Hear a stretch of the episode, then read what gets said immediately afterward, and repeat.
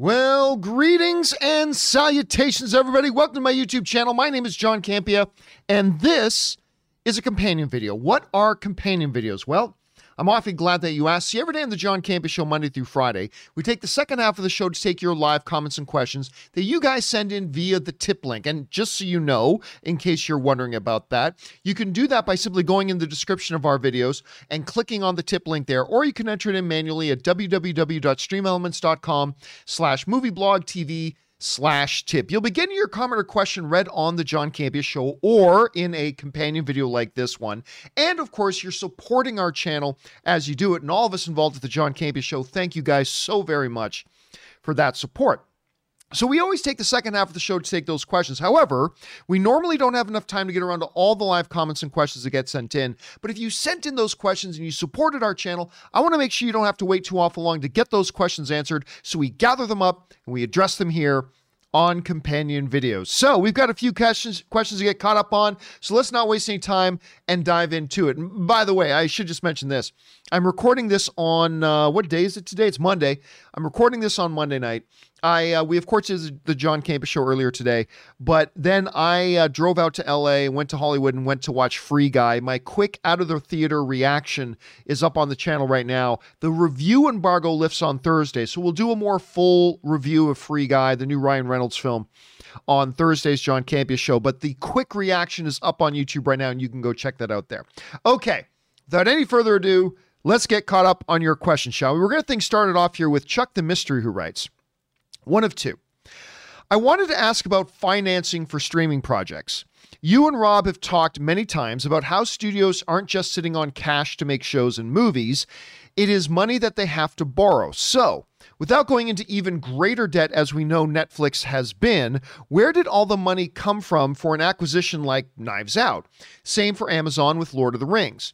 We are seeing unprecedented deals take place this year, but what is the infrastructure like in order to afford all of this? Well, first of all, I should point out here that I don't know all the exact inner workings of something like a Netflix. Now, we did do an episode of the John Campea show, I'm going to guess about four or five months ago where we did a Campea classroom and we spent like 20 minutes breaking down the basic spreadsheet of Netflix. How many billions of dollars they spend on administration, how many billions of dollars they spend on other overhead, how many billions of dollars they spend on licensing agreements, how many billions of dollars they spend on production, what their revenue income is, what their debt balance is. And we did a whole big walkthrough on that. Now, Netflix and stuff like that work on a little bit of a different uh, principle than, say, a traditional movie studio does. There is a reason why Netflix is multiple, multiple, multiple, multiple, multiple billions of dollars in debt. Now, what they do is they raise money by getting an investment and taking in money that they've got to then pay back. However, you know, it takes them some time to pay a lot of that money back as it is in the billions and billions of dollars. And for the longest time, Netflix, as much money as they generate, they actually spend more money than they generate.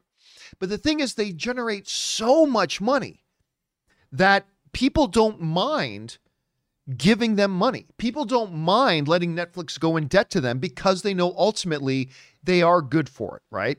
So what Netflix does is they take that store of cash that they have, most of it is debt purchasing, and they can use that money to license new content or in the case of a knives out put up 400 and what is it 435 436 billion dollars for the rights to knives out 2 and 3 it's huge amounts of money, but these are giant, giant dollars that these places are dealing with. And I'm sure everyone is a little bit different. I'm sure Netflix operates a little bit differently than Amazon Prime does. I mean, Amazon is one of the wealthiest companies on the planet. I mean, they can buy and sell Netflix several times over. Uh, same as with uh, Apple TV Plus. I mean, Apple is the biggest country or a country, the biggest company in the world. They they can also buy Netflix and sell them seven times over. And as I'm sure it's a little bit different with Disney, uh, Disney Plus. So I'm sure everyone's a little bit different, but they do function a little bit differently than, say, your traditional movie studio does, which arranges for a movie to get made, then they arrange for finances or financing on a project by project basis.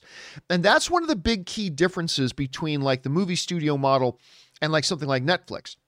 Netflix doesn't go out and get financing and raise capital and go into debt on a project by project basis. They go into debt overall operational and then use that revenue that they have. They use that cash on hand, those assets on hand to then function.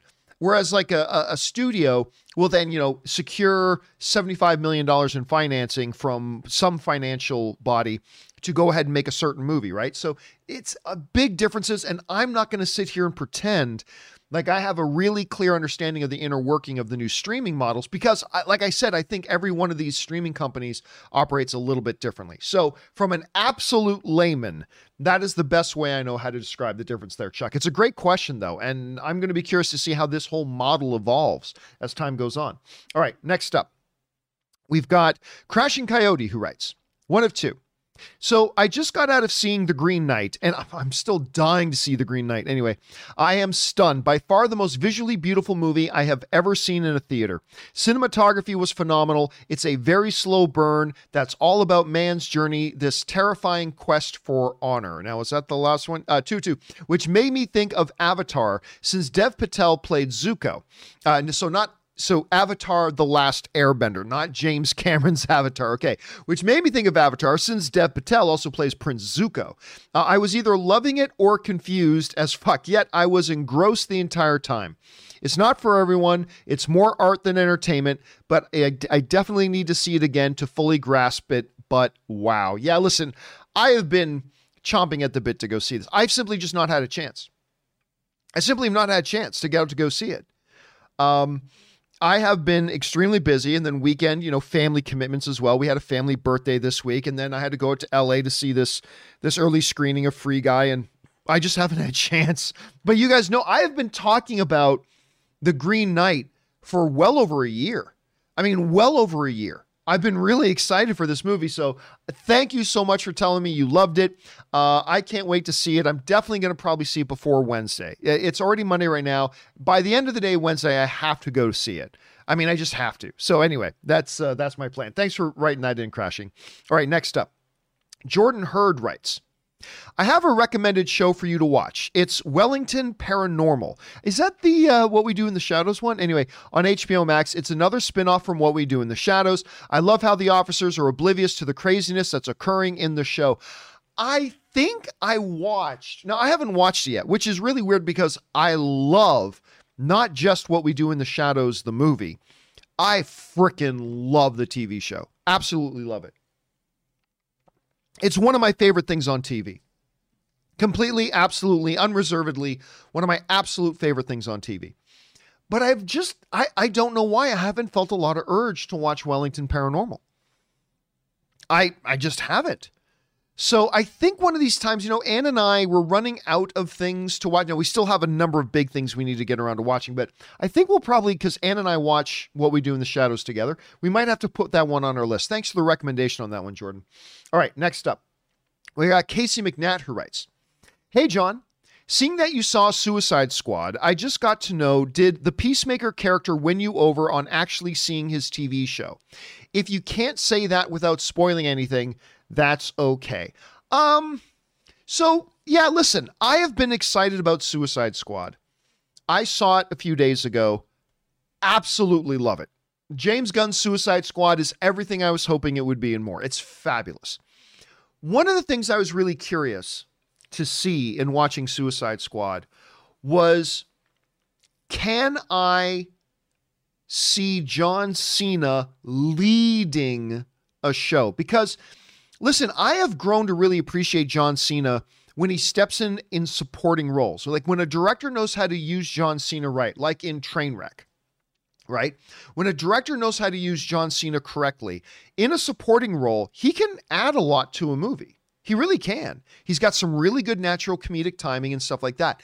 However, he has simply, quite frankly, not been anywhere near the talent level yet. He hasn't developed himself enough yet to be a leading man. You know, there was that comedy a couple of years ago called Blockers. Remember that one?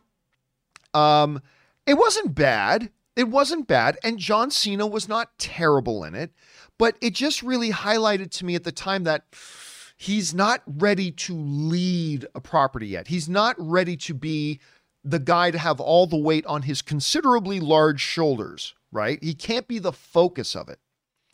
But that was a couple of years ago. He has worked and worked and worked. And I was very curious to see what I would think of him in Suicide Squad. I thought he was very funny in the trailers, but also not coming across like I was a really good performer. But I'll tell you what, in Suicide Squad, Peacemaker, yeah, has a lot of those one liner quips, but he's also got some more dramatic moments in the movie. And it was, and again, maybe this is just a good example of being in the hands of the right director, James Gunn, who obviously knows how to bring great performances out of an actor. He knows how to bring out their best while hiding their limitations. He did that with Dave Bautista, right? In Guardians of the Galaxy. Dave Bautista is not the world's greatest thespian, but guess what? He knew how to use Dave Bautista to highlight his strengths and hide his weaknesses. He did that with John Cena as well. But in these dramatic moments, that Peacemaker had. I got to tell you, I was quite impressed with how John Cena was able to navigate the, the heavier dramatic moments. Like, honestly, really surprised. And so, yeah, at the end of the day, it left me going, okay, okay, let's see what John Cena now can do because he wasn't ready when he did blockers. But let's see what he can do now when he's the lead guy today. And uh, I've got more hope for it now after watching Suicide Squad. I really do. Great question, Casey. All right, next up. Uh, Jackson Blackman writes Hey, John and crew. About the featurette that Marvel put out teasing the connections between Shang-Chi and Iron Man 1. Do you think we will see the return of a character in the flashback? I doubt it'll be Tony Stark, but perhaps Yinsen, as played by Shaun Toub. You know what's really funny? Um, early in the movie blog days, well, I mean, I guess I was already into doing the movie blog for a while, but in the movie blog days, like long before I ever worked for AMC, I was doing my own site, the movie blog. Um, Shaun, who played Yinsen, was one of my, he wasn't the first, but he was one of my first like celebrity big movie interviews. His agent reached out and said that Shaun read my, my, uh, read my, um, uh, my website and was know if I'd be interested in doing like an interview with them. And I, I did an interview with it was really cool. Because of the events of Iron Man 1, of course, there's no spoiler to let you know Yinsen dies. But it it's it's interesting. It could be. It could be. The problem is they'd have to digitally de-age him now because I mean the first Iron Man is now like what, 12 years ago or something like that. Anyway, um, it's possible, but listen, Rob and I talked about this on the John Campea show. I don't think it's impossible that we see Robert Downey Jr. And I don't just mean old footage. I mean, I wouldn't be shocked if we actually saw Robert Downey Jr. I, I mean, I'm not saying that we will, but him, Shaun as Yinsen, these are all possibilities. It'll be interesting to see where they go with that. All right. Thanks a lot for writing that in, man. All right. Next up, we've got an anonymous viewer writes Speaking as someone from the inside, things are about to get much worse under Chapek's regime. Rumored shift to project to project contracts for studio employees has all of the XLOBs. I have no idea what uh, what any of that means. I don't know what XLOBs are. Uh, ready to jump ship. Um, yeah, look, I I have personally, unfortunately, done a complete 180 on my outlook on Bob Chapek as the CEO of Disney. I was one of the guys when they announced that he was going to be the successor to Bob Iger, Big Papa Iger. I was one of the guys that said, This is going to be fine. This is going to be great. This is going to be great. He's a company man. He knows the inside of Disney. This is going to, this is a good, I mean, I don't want Big Papa Iger to retire, but he has earned it. So Chapek's going to be great, everybody. Chapek's going to be great. I was one of those guys waving the Chapek flag, telling everybody he's, he's going to do great. He's going to do great. Even though Chapek was formerly the heads of, you know, parks and experiences, and a lot of the hardcore Disney parks fans started writing into me immediately saying, John, you do not know the dark times that lie ahead. Chapek is a disaster. And I'm like, come on, guys, it's going to be fine. It's going to be great. I have seen nothing but bad decision. I have heard nothing but turmoil inside the House of the Mouse. I have seen nothing but disgraceful conduct Like the way they responded to Scarlett Johansson's lawsuit with, you know, outing how much they pay her ver and, you know, trying to leverage, like shame her with using COVID as an excuse when they have very specifically profited from COVID. And I have no problem with that. I mean, you got to do business. I have no problem with that. But it's extremely hypocritical for them to make a lot of different moves to profit during the pandemic and then suddenly act as if the pandemic had anything to do with their agreement or arrangement with Scarlett Johansson. Anyway, they're, the way they've they've uh, handled their day and date premium plus release stuff on Disney Plus, the absolute, you know, the inability to bring the rest of the company on board with his vision. There's apparently a lot of infighting going on over Disney, I hear, and it's just and he's only he hasn't even been at the job for a full year. I don't think. I don't think it's been a full year. Uh, maybe if maybe if so, it's been a little bit over a year. But it, let's just basically call it roughly a year. He's only been in the job for about a year, and it already looks like the house is burning down. So, uh, look, like a professional sports coach, one year is not enough time to evaluate whether this coach can come in and bring a winning culture to a team. You got to give him a couple of years. That being said I would not be upset. As a fan of Disney, I would not be upset if we found out that the board of Disney removed Bob Chapek as the CEO tomorrow. I wouldn't be upset at all. Uh, they're not going to do that, but I would be quite okay if we find out that he did. Anyway, we'll see how it all goes, man. All right, gas station Gus writes, "Hey John, why all the hate? I don't make good articles. Just kidding. Sending love from the UK. Of course, whenever I'm talking about anything that's not like a reputable trade. I often call it Gus's movie reviews. No, Gus's gas station movie reviews dot fart is what I use. So he's obviously doing a play on that. Thanks for that, man. I appreciate that. That's funny. All right, next up, uh, Grizzlies writes. More about Bob Chapek. Uh, the fallout from Bob Chapek uh, running the show at Disney really is a dumpster fire. We know how much Pixar hates him.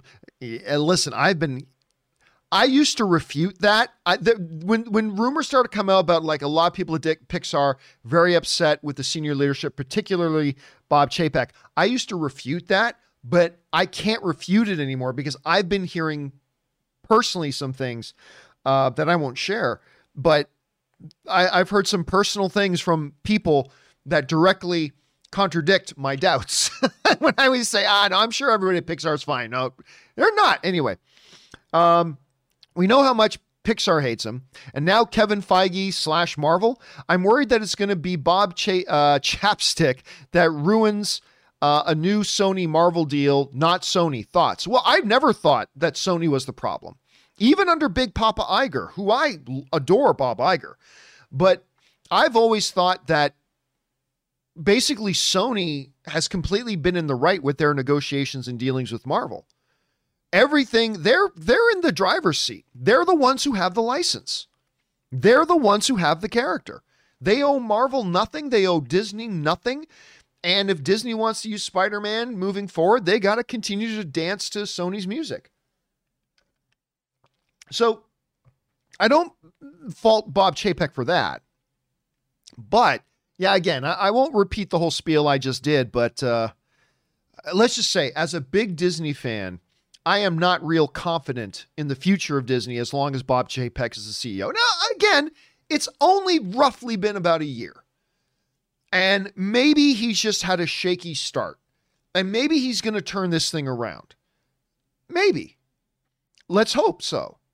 I'll cheer for him to, to do that. But I'm not going to feel confident as long as he's there. At least not for now. So we'll see how that goes. All right, next up. Uh, Jess uh, Bainbridge writes, probably a question more for Rob, who unfortunately is not here right now, and uh, nichely British, but thoughts on Jodie Whittaker and Chris Chibnall leaving Doctor Who after a trilogy of specials next year, and who should be the next Doctor slash showrunner. Love the show. Keep up the great work, guys. Well, yes, absolutely. Just that would have been something better for Rob. I don't watch Doctor Who. I have no dog in that hunt. I have no horse in that race. I have no skin in the game. I don't watch Doctor Who. Now, I did hear that, you know, Jodie, the, the woman who's been playing Doctor Who, she's going to complete three seasons, I guess, um, is, you know, the latest Doctor Who to move on. So they're going to go out and get another Doctor Who. Who should play the next Doctor Who? I don't care. I have no, I don't care at all. Um, but also, more importantly, as somebody who doesn't watch the show, I really have no valid opinion on it either because I, I, don't really know what they should be looking for or who should they should be looking for. I just know this: I've never heard of any of the Doctor Who's, never heard of any of them until after they were Doctor Who. Like I didn't know Matt Smith was until he became Doctor Who, and then we knew Matt Smith, right? And now a lot of people only know him from The Crown, but yeah. So I I have no idea. I have no idea, no guess, and it's unfortunate. Rob's. I, I'm not. I can't even remember if Rob watches Doctor Who or not. I think he does, but yeah, I just, I just don't know. But it is interesting because even though I don't watch the show, it's part of the cultural zeitgeist, particularly the pop cultural zeitgeist. And so, the new Doctor Who coming in is always a big thing. Like who's going to be the next Bond? Not quite as big as who's the next Bond or who's the next Batman, but it's right up there. It's right up there. All right, next up, we got Goozy, and Goozy writes. Hey, John. Like you, I saw the Suicide Squad at Santa Monica at seven o'clock. Well, I didn't. I didn't see Suicide Squad at Santa Monica. Uh, I actually had to go out. I went and watched it at Century City. Anyway, uh, and boy, it was so much fun. From the trailers, I thought Ratcatcher 2 would be my least favorite. I did too, but I was wrong. She was so endearing as a character, sly as uh, now uh, who is King Shark, by the way, is my favorite. Yeah, listen, I couldn't believe. I mean, a couple of the characters that I really was not looking forward to Ratcatcher 2, who cares? Polka Dot Man, who cares? But it was characters like that that kind of stole the movie for me. King Shark was amazing, but Flag was great. John Cena as Peacemaker was great. Idris Elba was great. Uh, Margot Robbie again was great it's great seeing guys like Nathan Fillion, Michael Rooker, like all it's just from top to bottom, the movie's just so much damn fun. Now I've already put my review up on the channel, so you can go and watch it. But yeah, man, I absolutely loved it. But you're right, Ratcatcher 2 was one of the big surprises of the movie to me. Really was. Absolutely was. And I'm glad you enjoyed it, man. All right, next up. We got Josie who writes. Yesterday, I went to the Heels premiere in New York City. Heels is the new Stephen Amell wrestling show. Uh, they show first episode, and it was amazing. The cast is amazing. You don't have to be a wrestling fan to watch this. The ending of episode one is crazy. Are you going to watch it? I am probably going to watch it only because it's Stephen Amell. I have a, a massive amount of respect for Stephen Amell, not just as an actor but also as, and not just as a fellow good Canadian kid, but um, just as a really good dude. I mean, I'll I'll always be. I, he could do some terrible things, and I'll always be a big fan of him. Like, um, he knew my wife Anne was a big, big fan, and you've heard me tell this story before. He knew my wife Anne is a big, big fan, and I reached out to him on Twitter and I said, listen, it's Anne's birthday. She loves you and she loves the show. Do you think you could send her a birthday wish? You know what the dude did? He was shooting on location in Vancouver. And in between shots, he was still in his arrow makeup. He had the eye black, blacking on. He still had his costume on everything. In between shots, he went to his trailer, jumped on his laptop, and recorded a birthday greeting for Anne and sent us that video. And it totally made Anne's day. Like, I'm one of these guys where if you upset my wife, you are on my shit list for life. Like, I will hate your guts forever. And fortunately, there's really only one or two people on that list. But you upset my wife, I won't piss on you if you were on fire. I, I wouldn't piss on you if you were on fire. You upset Anne, you are, you're done. You're done. But you make my wife happy, you make Anne happy, like you're on my angel list for life. Like there's not much I won't do for you. If you some if you're somebody who brings joy to Anne's life, you put a smile on Anne's face, for me, you are in my good books forever. Just just forever.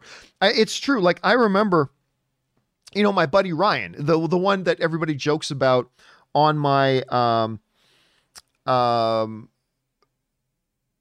uh, who look who you you see pictures of him every once in a while on my social media posts, and everybody jokes that he looks when he because he in a lot of pictures he does look a lot like Ben Affleck. So people always joke about him looking like Ben Affleck, but like I didn't know him very well uh, he grew up with Anne and Ray. So there's these three guys, right? R- Ryan, Kevin, and Tommy. And they were all a part of the same circle right from grade school with Ray and Anne, and they all kind of grew up together, right? So there was this one time where I kind of got, Anne and I just moved into a place. This is earlier in our relationship before we got married. And I got stranded um, in Canada, there was there was some visa issues, and U.S. wasn't letting me back in the country, and we had just moved into a house together. And those three guys, um, Anne was, I mean, obviously devastatingly upset. Those three guys basically went and stayed at our new house with Anne, and they kept her company, and they stayed there with her to support her. Now, fortunately, I was able to get my stuff all resolved within about two weeks. But those guys were there for Anne when she needed it. And I said, and this is like 10 years ago, but I said, for the rest of my life, you guys are family to me. You're family to me for forever now. You are family. And that's just how I feel. Not everybody acts that way or thinks that way. I do. And so when Stephen Amell, and he had done a number, it wasn't just that one thing, he had done a number of things that really made Anne happy. And so I will always be a very, very biased, fully admit it, very biased uh, fan of Stephen Amell. I, I'll just always be. Even when I started to not like Arrow anymore, I always loved him and I always supported him.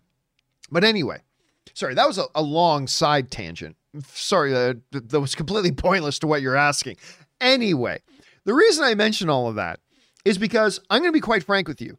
I saw the previews and the, the trailers and the promo spots, and Heels does not look all that appealing to me. I'm not going to lie. I mean, the one cool thing about it is it's also got Bjorn Ironside from um, from Vikings. I can't remember the actor's name, but it's the dude who plays Bjorn Ironside, and that's also very intriguing to me because I loved him in Vikings. But uh, honestly, other than Stephen Amell and that dude, I, they, it just didn't appeal to me. It, it honestly didn't look all that interesting to me. So I wasn't excited about it. But because it is Stephen Amell, I will give it a shot. Just because of Stephen Amell. No other reason. It's Stephen Amell, good enough for me to try it out. So we'll see. I hope it's good. I'm glad you liked it. I hope it's good. So we'll see how it goes. Thanks for writing that in, Josie. All right, next up.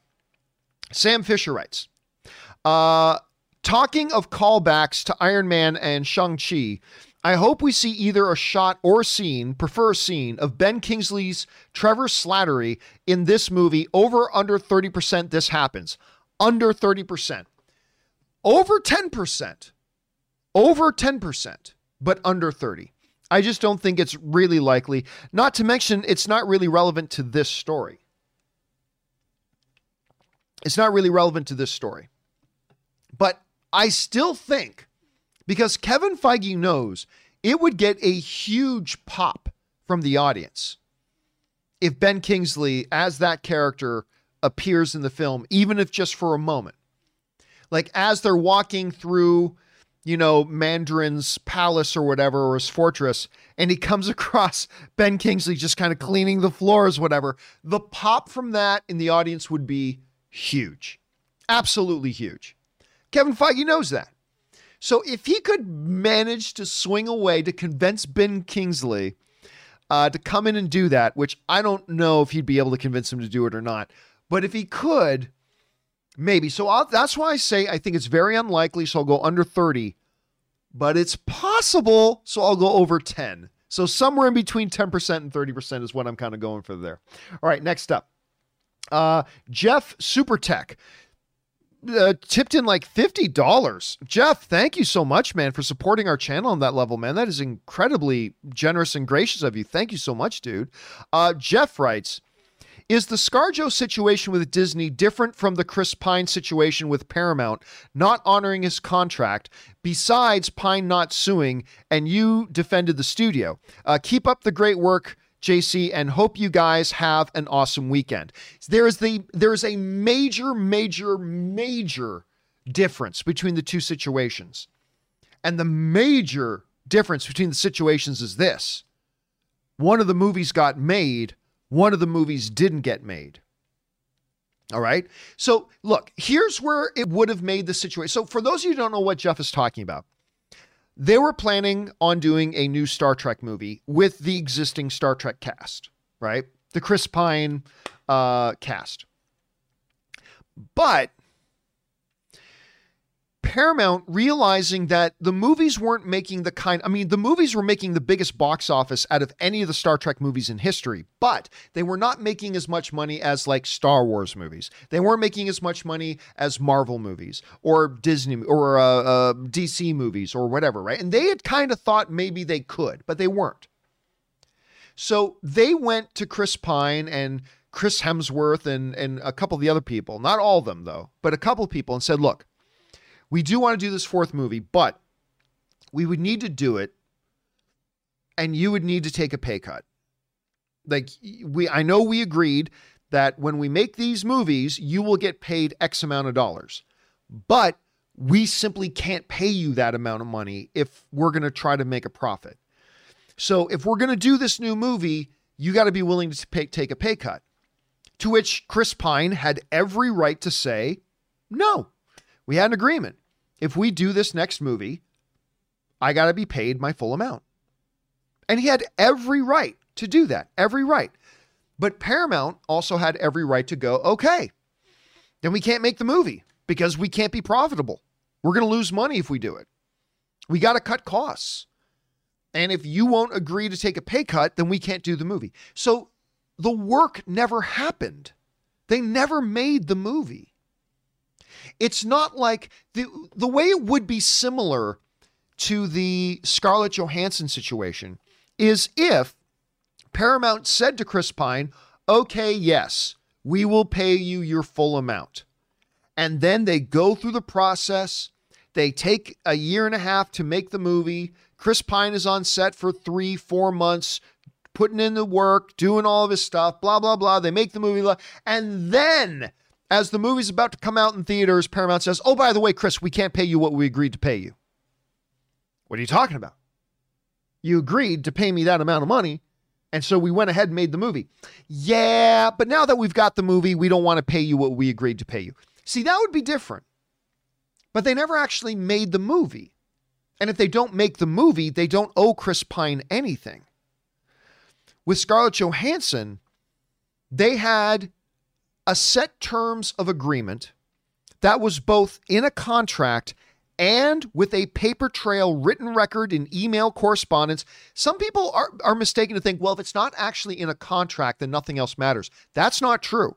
If there's a paper trail of communication where you make certain claims that other parties rely on your claims and then you fail on your claims and other parties suffer as a result of their reliance on your claims, you are liable for that. It doesn't have to be written into a contract. I mean, look, that's there's a whole discussion to be had with that too, but you see Disney and Scarlett Johansson had an understanding going into making the movie, while making the movie, and once the movie was done. They had an understanding that this was going to be a theatrical movie, that my salary is going to be based on what it makes in theaters. And you guys changed your mind and decided to put it on Disney Plus day and date with theaters, which hurts the amount of money that I could make. I would have made more money had you stuck to the original plan that we entered into a covenant with you on. Because of that, it's a fundamentally different thing right? Here, here's another way to put it. I agreed to pay Mr. X $50 to make me a chair. He makes me a chair, and then I only give him 40 bucks. I make an agreement with Mr. Y to pay him 50 bucks to make a chair, but then say I cancel the order. We're not going to don't make the chair. We're cool. So Mr. Y never had to make the chair in the first place, and I never paid him. So they're not the same thing. They are two completely different scenarios Um, and you can't look at them on any in any way, shape, or form as being comparable. They're absolutely foundationally different issues, and I think that's important to point out. Anyway, again, Jeff, thank you for for sending in the question, and thank you so much for your support and supporting our channel at that level, man. I really do appreciate that. All right, let's move on here. Capri Grant writes, one of six. Okay, buckle in, guys. John, I'm sorry, but I completely disagree with your assessment of certain aspects of this Scarlett versus Disney debacle, mainly on the COVID part of this. It is most definitely a factor here that should be considered. Oh, absolutely not, Capri. You're completely wrong about this. Isn't a subjective thing. You are wrong about that. You are absolutely wrong about that. Anyway, uh, COVID. Let's talk facts. Black Widow was scheduled for a full theatrical release three times before July 9th date. Fact COVID 19 is the reason Black Widow was pushed back several times. Fact COVID 19 is the reason for weaker theater outings. Fact. So then Disney decides to put Black Widow on day and date release instead of pushing back their MCU lineup again. Fact. And yes, were there other reasons for it besides COVID? Of course, but you can't factually say that COVID played no part. Oh, we absolutely can, Capri, but we'll get to that in a second. Without COVID 19 and this pandemic era, we're not here talking about this today.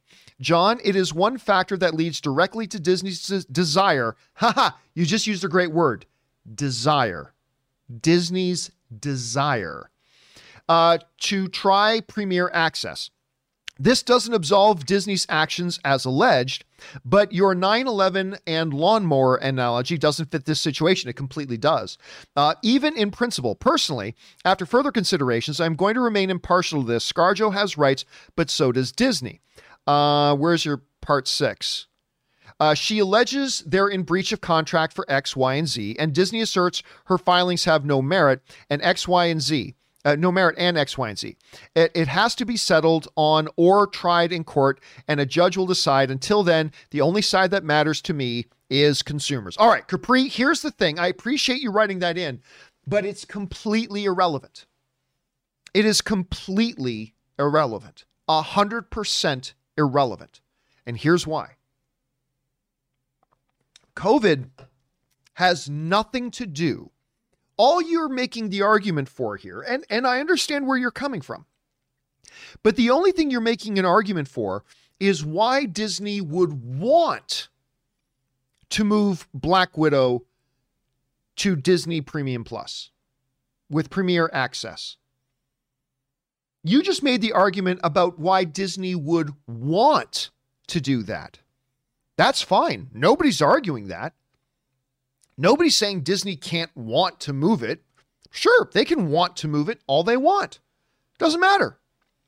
That has nothing to do with the legally binding agreements between Disney and Scarlett Johansson.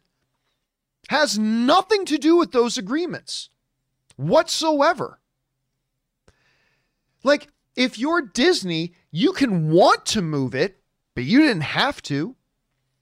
And once you decide to move it, what you do is what Warner Brothers did with Patty Jenkins and Gal Gadot. You say, okay, we realize that by moving Wonder Woman onto HBO Max the same day, you know, all that kind of stuff, we understand that violates our agreement. So we're going to make it right with you by paying you extra that we believe will compensate whatever losses and mitigate whatever losses you are going to suffer as a result of us choosing to change directions. So you can sit here and, talk about, oh, COVID made this happen. It, it doesn't matter. The COVID situation has nothing to do with the legally binding agreement between Disney and Scarlett Johansson. All it does is give Disney a reason to want to move it. And that's fine. You can want to move it, but it doesn't mean you have to. And even if you do move it, okay, now enter into an agreement, which, by the way, Scarlett Johansson's lawyers have made very publicly clear. We have been trying to get Disney to come to the table and renegotiate a new deal in the light of the fact that they chose to take this Black Widow to uh, to Disney premium release, Disney Plus nonsense. But they refused. Disney refused. ScarJo's lawyers have direct emails with executives at Marvel's giving her assurances that this was going to be a theatrical, theatrical exclusive release. COVID doesn't do anything because uh, it doesn't do anything or isn't relevant at all to the agreement between Marvel and Scarlett Johansson. Has nothing to do with it. Nothing to do with it at all. All COVID did was make Disney want to move their project. There were other factors involved too, but let's stick on the COVID one. So, yeah. So, yeah, when I say that the COVID situation is completely irrelevant to the legal agreement and contract between Scarlett Johansson and Marvel, of course it's relevant to what Disney wants to do, but that's not the agreement. So, them trying to conjure up imagery of COVID and saying, oh, Scarlett Johansson is completely ignoring the COVID. The COVID situation, nothing to do with your legally binding agreement, man. Nothing at all. Let me let me put it to you like this. Let's say this. Let's say, uh, trying to think of a good situation like this. Okay, so let's say you're a professional athlete and you've got a contract. So follow me here, okay? Follow me here. You're a professional athlete. Let's say you're a professional baseball player and you've got a contract with the New York Yankees. And the New York Yankees pay you $100 million a year. All right. I have no idea what baseball players are making these days. But let's say you're a professional baseball player and you got a contract with the New York Yankees and they pay you $100 million a year. Okay. Now, let's say you get five or six games into the season and your pet cat dies. And your pet cat dying makes you sad. And you just don't, you just can't muster up the energy or the enthusiasm to go to the ballpark to play because your cat died and you're sad. Well, okay. Maybe that is a factor. Maybe your cat dying is a factor about why you maybe feel like you want to stay home. Maybe your cat dying is a factor in why you're not feeling so good. That's understandable. But it's got nothing to do with your binding contract and agreement with the New York Yankees. And you can't expect that, you know what? I need to take I need to take 4 months off to grieve the loss of my cat Mittens. Poor Mittens. Well, the New York Yankees are going to go, "Uh, no. No. I mean, we feel bad for you, for your cat. But if you sit at home for four months, we're not going to pay you. We're not going to pay you because your cat dying, while we feel bad for you and everything, that has nothing to do with your agreement with us. Your agreement with us has nothing to do with your cat dying. Scarlett Johansson and her representations are looking at Disney saying, yeah, there was a COVID situation. We understand that you may want to make changes, but what you want to do has nothing to do with the legal binding agreement between you and us. That has nothing to do with it. And if your desires, as you so accurately put, Disney's desire, if you desire to change the agreement and to change what you do with the movie, that's fine. But then there's going to be consequences if you do. It's like, fine, your cat Mittens dies. You want to sit at home for four months? Fine. But guess what? There's going to be repercussions. You're not getting your $100 million. You're just not getting it. But my cat Mittens, no, we get it and we feel bad for you. We're sure Mittens was a lovely cat. But Mittens isn't mentioned anywhere in the contract we have with you. It has nothing to do with us. It has nothing to do with our relationship. It has nothing to do with the agreement we made, and it has nothing to do with the contract we have with you. So, if you want to stay at home, that's your prerogative. You can make the decision to stay at home and not play baseball. That's fine. Just understand there are going to be ramifications for that, there are going to be consequences for that. And we're not going to give you that $100 million. Well, guess what happens? You're going to go play baseball the next day. And, and so much like the Scarlett Johansson situation, it's like, hey, great, uh, uh, we get it a global pandemic happened. There was a COVID 19 situation. That's rough for you. It made you decide that you wanted to change your release strategy. Okay, you can do that. but we have an agreement. And if you do choose to do that, there are going to be ramifications and there's going to be consequences. And you could mitigate those consequences if you just come to the table and renegotiate. Listen, I'm going to tell you this right now. Disney doesn't have a leg to stand on. Anybody who's telling you right now out there in the in the Twitter sphere and the YouTube verse, they they don't know what they're talking about. They don't have a leg to stand on. I will tell you exactly what's going to happen. Here is exactly what's going to happen. This is never going to go to trial. It's never going to get in front of a judge, other than maybe some preliminary uh, filing some preliminary motions and things like that. That will probably happen. But this thing is never going to go, go to trial. And Disney knows that. Disney right now is playing some dirty tricks to try to save face, but this is exactly what's going to happen. Disney knows they don't have a rock to stand on here. So they're going to play this public game and blah, blah, blah, blah. And it may even drag out six months, a year, year and a half. What will ultimately happen, though, is this is not going to go to trial because Disney is going to settle with Scarlett Johansson. Why? Because they know they have to. And, and you can argue me all you want. You can argue all you want. All I'm going to say is just sit back and wait 18 months. You'll see. This isn't going to go to trial because Disney knows they can't, and they're going to settle with Scarlett Johansson. Their reps and her reps are going to sit down at the table. They're going to come up with a number to um, to compensate Scarlett Johansson for her losses as a result of Disney violating their agreements with her. And they're going to pay her, and then this will be done. That's exactly what's going to happen. I guarantee it. It's exact unless we find out Scarlett Johansson is actually a Skrull impersonating Scarlett Johansson, and therefore she had no legal grounds for signing any contracts in the first place. Aside from something completely wacky like that, take take it to the bank. This is exactly how this is going to go down. There's going to be some public saber rattling and some puffing of the chests and some big statements made. At the end of the day, Disney and their legal team absolutely know they don't have a damn rock to stand on. They know it. They're going to make a big public show out of this, but at the end of the day, it's going to finish with their their reps sitting down at a table and coming up with a number that Disney will have to swallow and ScarJo's side is will be satisfied with and it's going to end. That's exactly how it's going to go. That's exactly how it's going to go.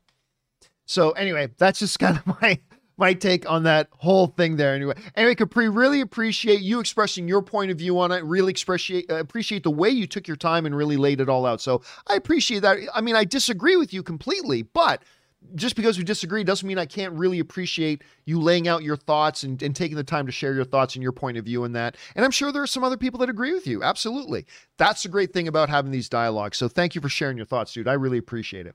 All right. Next up, we got uh, maybe one name writes one of two. Hey, John, I'm currently rewatching The Dark Crystal Age of Resistance. That was so good. I, I had some apprehension about how good that would turn out to be, but it I ended up really liking it anyway. I'm currently rewatching The Dark Age, Age of Resistance, and goddamn, did I forget how great this show is. I have to say, the fact that this show was canceled after only one season has been my biggest grievance with Netflix so far, uh, and and it's just one of several great shows that Netflix has made that ended too soon. Another favorite of mine was Marco Polo that got canceled after just two seasons. Just wondering, what is one of your favorite shows that you feel ended too soon? Well, first of all, look, I I was furious that Netflix canceled uh, Dark Crystal, especially considering the level of excellence. But I get it, it's a business. You know, Netflix isn't there to lose money. And if they feel that the cost of a show is not justified by the number of people that tune in to watch it, then they pull the plug on it. I was really hoping that another network, I thought Disney would have been a great fit. I really did. I was really hoping another network would swoop in there like a hero on a steed and rescue it and you know give it a season 2 but it never happened. For me the one I talk about all the time is Awake. The show that ended for me way too soon. I loved that show. Uh, I keep forgetting the name of the guy. Let me I feel stupid I forget it. Um Awake IMDb. Um but it's the guy who played Malfoy's uh, Malfoy's dad, and then he was also the um, the captain on season one of Star Trek Discovery. But I gotta see if I can find it. There it is. Awake. It was in 2012, and it's Jason Isaacs. That's that's the the the lead of it. Jason Isaacs. So the basic. You guys, some of you, probably most of you, have heard me talk about this before, but those of you who haven't. So basically, you see this poster, right? Um, the dad in the middle, that's Jason Isaacs. He's a cop, and then you see his wife and his son in the picture, right? What happens is the three of them are in a car accident, and Jason Isaacs and his wife survive, but their son dies in the car accident, right? Filled with grief and pain, they go to sleep that night but when Jason Isaac wakes up in the morning, he's in a reality where his son survived, but his wife died. Remember, in his crash, him and his wife survived, but his son died. When he wakes up the next morning, he's in a reality where him and his son survived, but his wife died. Then he goes back to sleep. Then that night he falls asleep. And when he wakes up, he's back in the first reality where his son died and his wife survived. And every time he goes to sleep, when he wakes up, he's in the other reality. So he's bouncing back and forth between these two realities one where his wife died, one where his son died, right? And he starts to navigate this and use it to his advantage in solving crimes, but also trying to figure out what is causing this.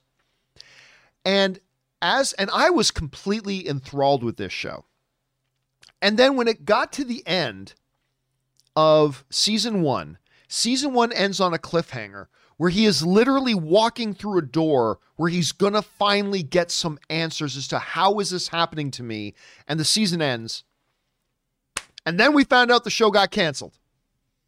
And that's that's the one for me maybe one name.